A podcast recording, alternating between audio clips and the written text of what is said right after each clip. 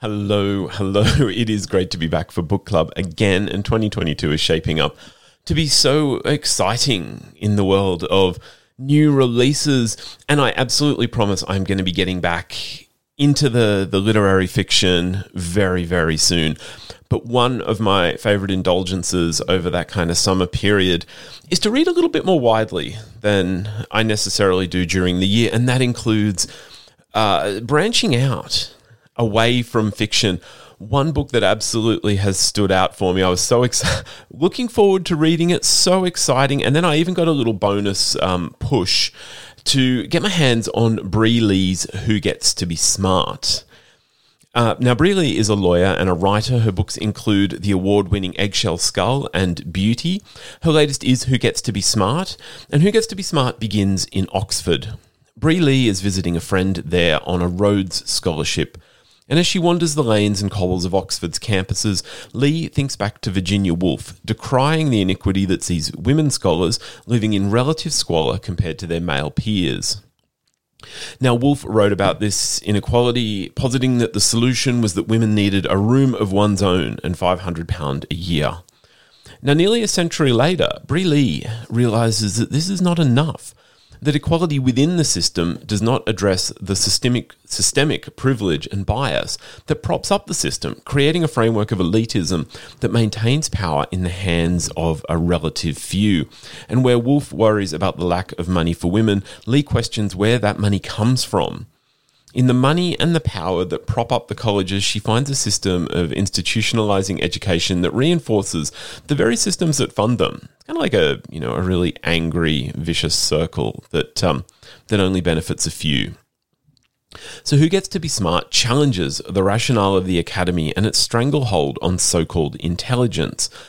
The book takes the reader on a tour through the racist legacy of Cecil Rhodes and his bequest that has founded the Rhodes Scholarship, through to more contemporary parallels of the Australian Ramsay Centre. Uh, now, the Ramsay Centre's mission is to fund scholarships in Western civilization, put that in scare quotes, and highlights uh, te- that tertiary institutions are not simply neutral spaces of so called higher learning uh, but active participants in a process of consolidating power through ideas. I mean, just think about what this idea of Western civilization and, and whether it has meaning in our globalized world. Now, Bri Lee asks the reader to consider the concept of kyriarchy and the kyriarchal and kyriarchal systems. And there are multiple wonderful, much better qualified explainers of kyriarchy, including Bri Lee, uh, Behrouz Boochani, and Omid Tofighian. Uh, Omid Tofighian was Behrouz's translator for No Friend But the Mountains. Um, and Bri and Omid engage in conversation that features in Who Gets to Be Smart and um, look, it, it's actually this was this was kind of my in. Um, shout out to our station manager here at 2SER, Martin, who pointed out to me that there is a little uh, cameo from Final Draft in Bri Lee's Who Gets to Be Smart. Bri Lee does a Bri does actually quote from an interview that I did with Omid Tofighian way back, going back about two or three years ago when um, when No Friend But the Mountains first came out. So that was I was a, I was a little bit chuffed that that popped up in there. But back to the kyriarchal system. My understanding of kyriarchy is that it is interrelated systems within our social world that work to keep us off balance and subservient, therefore controlling us indirectly. Kyriarchy is what's playing on your fears of job insecurity and worries about getting a home loan, even as you strive to show that you've got an insta perfect life and you want to send your kid to the best school. Kyriarchy relies on multiple intersecting systems that worsen as you move away from, I guess, the most white bread example. The the different layers of disadvantage affect different people, but they all work to keep us down. Kyriarchy is particularly cruel if you're not part of the dominant religion, or if you speak another language, or you just don't look like your neighbor. And Who Gets to Be Smart explores myriad ways in which knowledge is held and denied, and its heart, is the way the systems of power work to keep us always kind of further down whilst looking up. It asks us to question why we're so fractured and why we view potential friends and allies as competition, whilst we raise up our relative oppressors as paragons. Throughout Who Gets to Be Smart, Lee explores the various mechanisms of centralizing power through smarts.